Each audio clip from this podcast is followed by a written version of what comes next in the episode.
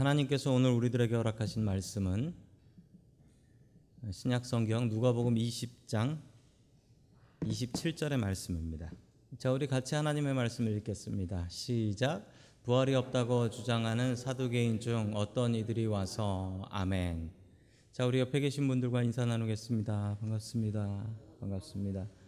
오늘 또 어, 귀하게 찬양 인도를 어, 임미미 자매님께서 해주셨는데 예, 주일날도 찬양 인도할 겁니다. 그리고 우리 찬양팀 원들이 인도를 돌아가면서 할 건데 많이 칭찬해 주시고 제가 안 듣는 데서 야 목사님보다 낫다라고 칭찬도 좀 해 주시고 좀 그래 주시기 바랍니다.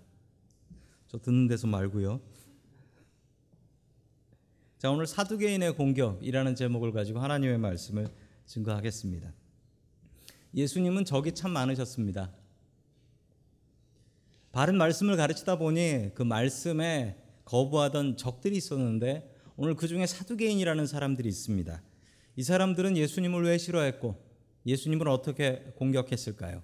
그리고 예수님은 이 공격을 어떻게 이겨나가셨을까요? 자, 오늘 말씀을 통해 보길 원합니다. 첫 번째 하나님께서 주시는 말씀은 죽은 사람은 부활한다라는 말씀입니다.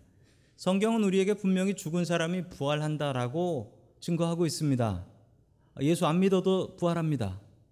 혹시나 오해하지 마십시오. 예수 안 믿어도 부활합니다. 예수 안 믿으면 지옥으로 부활합니다. 예수 믿으면 천국으로 부활합니다. 우리 모두는 죽고 끝이 아닙니다. 죽고 끝이 아니에요. 죽고 나서 우리는 분명히 부활하는데 천국 가서 영원히 살 것이냐 아니면 지옥 가서 영원히 살 것이냐 이것의 차이가 있는 것입니다.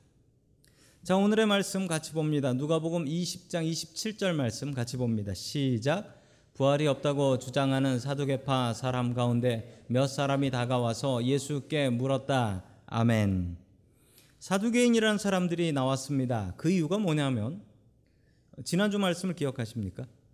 지난주 말씀은 예수님께 대제사장의 스파이들이 와서 정창꾼들이 와서 예수님께 세금을 갖고 시비를 걸었습니다. 이 세금 바쳐야 됩니까? 말아야 됩니까? 그랬었던 기억이 나시죠? 예수님께서는 가이사의 것은 가이사에게 하나님의 것은 하나님께 돌려라 라고 해서 그 세금 문제를 끝내 버리셨습니다. 자, 그 일이 있고 나서입니다. 대제사장이 예수님을 세금으로 공격했다가 그 공격이 성공하지 못했습니다. 그리고 실패하고 오히려 망신만 당하고 돌아왔습니다. 그 당시에 대제사장들이 있었는데 대제사장들은 그 당시에 사두개파 사람들이었습니다. 사두개파 사람들. 왜 사두개파 사람들이었냐면 이 로마 사람들이 대제사장을 세웠거든요. 근데 로마 사람들이 컨트롤하기 쉬운 사람과 어려운 사람이 있습니다. 이 바리새인들 이 사람들은 컨트롤이 안 돼요. 무조건 하나님의 말씀대로 살겠다고 율법대로 살겠다고 하는 사람들이라서 이 바리새인들은 컨트롤이 안 돼요. 그러니까 로마 사람들은 그래도 좀 컨트롤하기 싫고 돈 주면은 돈 받는 대로 움직여주는 사두개파 사람들 이 사람들이 훨씬 더 컨트롤하기 쉬웠던 것입니다. 그래서 사두개파 사람 중에 대제사장을 세웠고 지금 대제사장도 사두개파 사람입니다. 자, 사두개파 사람들은 특징이 있습니다. 사두개파 사람들은 이성적이고 합리적입니다. 머리로 생각해서 이해가 돼야 됩니다. 그리고 사두개파 사람들은 과학을 중요하게 생각합니다. 과학에서 제일 중요하게 생각하는 건 과학은 이게 재현 가능하냐? 영어로는 duplicate 한다 그러거든요. 이게 다시 한번 일어날 수 있는 거냐? 이게 과학의 가장 중요한 겁니다. 한 번 나타나고 없어지는 것은 과학이 아닙니다. 모세 오경을 하나님의 성경으로 생각했습니다. 근데 모세 오경 외에 다른 것은 성경이 아니다라고 해서 성경에서 빼버렸어요. 그리고 이 사람들은 부자들이었고 귀족이었습니다. 다시 말씀드리자면 이 사람들은 부활하고 천국을 믿지, 믿을 수가 없어요. 왜 믿을 수가 없냐면 머리로 이해가 안 되고 과학적으로 이해가 안 되고 누가 갔다는 증거가 있어야지. 그리고 그 사람들은 부자였기 때문에 귀족들이었기 때문에 지금 삶이 편하고 좋은데 무슨 천국이 있고 천국 가서 공평하게 산다. 뭐 이런 거는 loser들 mentality라는 거예요. 그래서 이 사람들은 부활과 천국을 믿지 않았습니다. 요즘도 부활과 천국을 믿지 않는 게 아주 유행입니다. 이 말을 들어보셨습니까? YOLO라고 하죠. YOLO. 아, YOLO. 영어입니다. YOLO. 무슨 뜻이냐면 You only live once라는 말입니다. 너는 한 번만 살아라는 뜻입니다. 그래서 결론은 뭐냐면 한 번만 사니까 그 인생을 좀 즐기면서 살아라. 왜 그러고 사니? 이거예요. 인생을 좀 즐기면서 살아야지 왜 그렇게 사니? 인생을 좀 즐기고 살고 나를 위해서 살아라라는 것입니다. 이 성경의 말씀하고는 분명히 다른 말씀입니다. 성경의 말씀도 똑같이 인생 한 번 산다라고 하지만 그 뒤에는 천국과 지옥이 있다라고 합니다. 세상 사람들 휩쓸려 살지 마십시오. 이 욜로라는 말에 휩쓸려서 내 인생 추구하면서 살다가는 지옥 갑니다. 지옥 가요. 우리의 인생은 한 번 사는 것은 마찬가지입니다. 사두개인들의 마음이 이러했습니다. 사두개인들은 이 땅으로 끝이다. 죽고 나면 끝이다. 죽고 나면 없다. 아무것도 없으니 이 땅에서 즐기면서 살아라라고 가르쳤던 사람들입니다. 사두개인과 같은 사람들이 있습니다. 우리 중에 사두개인과 같은 마음이 있습니다. 내가 눈으로 봐야지 믿고 내가 머리로 이해돼야 믿고 그리고 이것이 현실이 아니면 믿지 않는 이런 모습이 나 자신에게도 있지 않습니까? 그러나 믿는 것은 내 머리로 믿는 것이 아니고 내 눈으로 믿는 것이 아니고 믿는 것은 나의 믿음으로 믿는 것입니다. 욜로의 인생을 살지 마십시오. 천국과 영생을 믿고 살아가는 저와 여러분들 될 수 있기를 주님의 이름으로 간절히 축원합니다. 아멘. 두 번째 하나님께서 우리들에게 주시는 말씀은 하나님 앞에는 죽은 사람이 없다라는 뜻입니다. 하나님의 앞에서는 죽은 사람이 없다.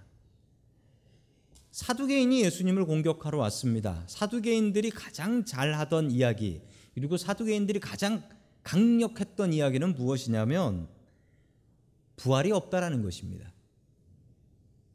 이 부활이 없다라는 것에 대해서 사두개인들을 이길 방법은 없었어요. 왜냐하면 이 사람들은 이것만 연구하는 사람들이었거든요. 심지어 바리새인들도 이 사두개인하고 부활 논쟁이 붙으면 이길 방법이 없었습니다. 왜냐하면 사두개인은 이 부활이 없다는 것만 연구하는 사람들이었거든요. 그래서 부활에 대해서는 이 사람들하고 말싸움에서 이길 방법이 없었습니다.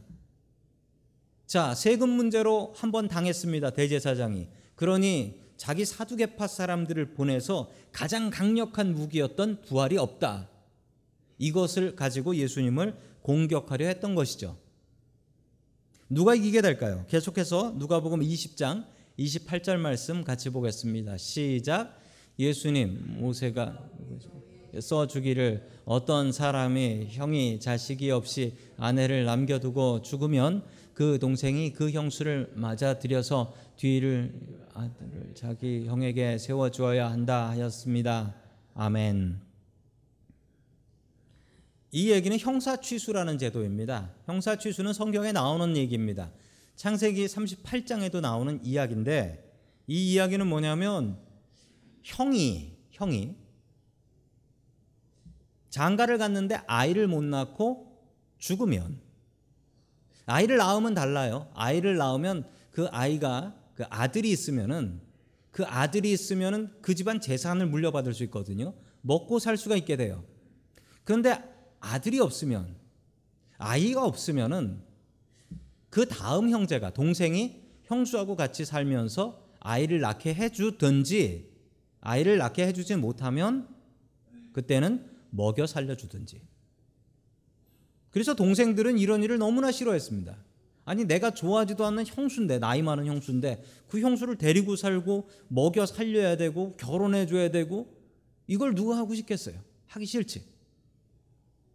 그렇지만 성경은 분명히 이야기합니다. 그러면 그 형수 과부돼서 죽는다라는 거예요. 먹고 살 수가 없으니까 형제의 도리로 당연히 형이 죽으면 동생이 형수를 데리고 살아야 된다. 이 제도는 한국에도 있습니다. 그래서 예전에 국사 시간에 형사 취수라는 제도가 있다라고 배웠었습니다. 자, 이렇게 먹여 살려야 되는데 이상한 일이 벌어집니다. 자, 29절부터 31절 말씀 같이 봅니다. 시작. 그런데 일곱 형제가 있었습니다. 마디가 아내를 얻어서 살다가 자식이 없이 죽었습니다. 그래서 둘째가 그 여자를 맞아 들였고 그 다음에 셋째가 그 여자를 맞아 들였습니다. 일곱 형제가 다 그렇게 하였는데 모두 자식을 남기지 못하고 죽었습니다. 아멘. 자, 일곱 형제, 일곱 난장이 아닙니다. 일곱 형제가 있었어요.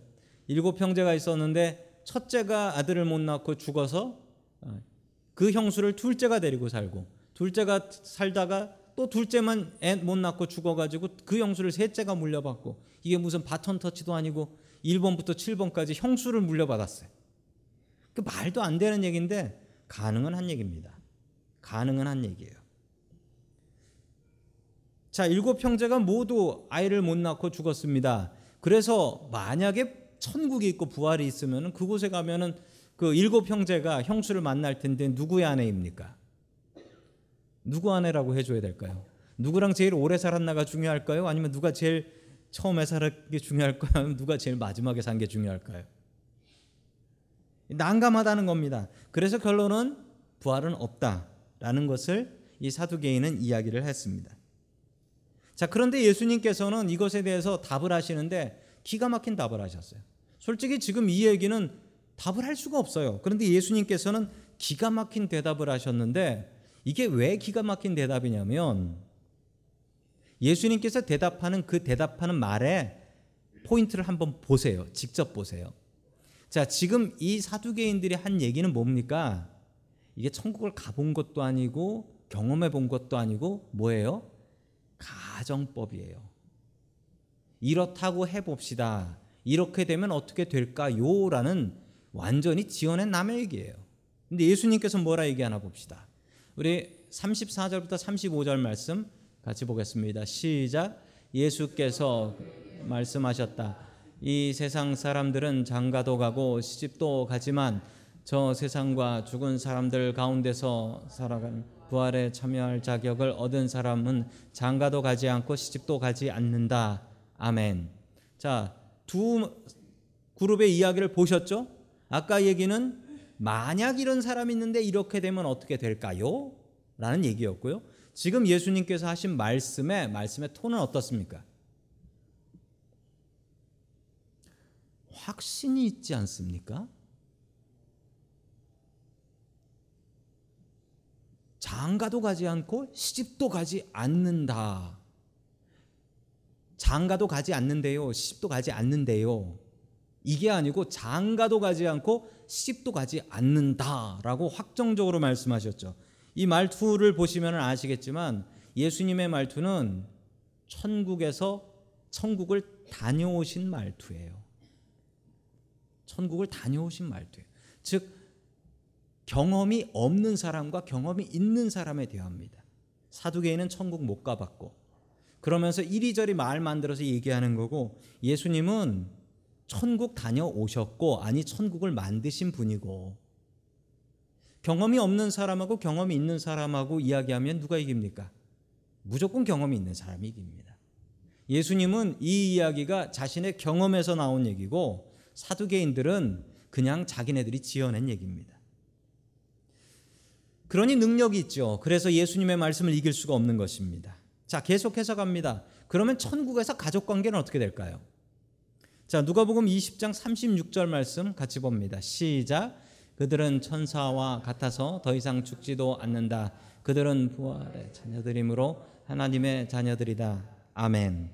천사들과 같다라는 것은 날개가 나온다라는 게 아니고 천사들과 같다라는 것은 영적인 존재가 된다라는 거예요. 스피릿이라는 겁니다. 영적인 존재가 된다라고 하면 그게 무슨 얘기냐면 가족의 관계를 넘어선다라는 거예요. 그러면 여기서 다시 한번 고민이 되는 게 그러면 내가 만약에 천국에 가면 우리 어머니 아버지가 없나? 우리 어머니 아버지를 봐도 내가 그분이 누군지 모르고 누구세요 이렇게 물어보게 되나? 아니면 내가 천국에 가면 이거 아주 실제적인 문제인데 지금 남편하고 지금 아내하고 계속 살아야 되나? 이거 궁금하시잖아요. 예. 전에 이런 얘기를 했더니만 저는 그럼 천국을 안 갈랍니다. 라고 얘기하셨던 분도 계셨어요. 그럼 천국 가면 내 남편하고 내 아내하고 살아야 되는 건가? 내 자식들은 부모하고 살아야 되는 건가? 천국 가면 집 주는데 거기 우리 가족들만 모여서 사는 건가? 천국은 어떤 곳일까요? 예수님의 말씀이 답입니다. 천국에는 가족이 있습니다. 그러나 가족을 넘어선다. 이게 답입니다.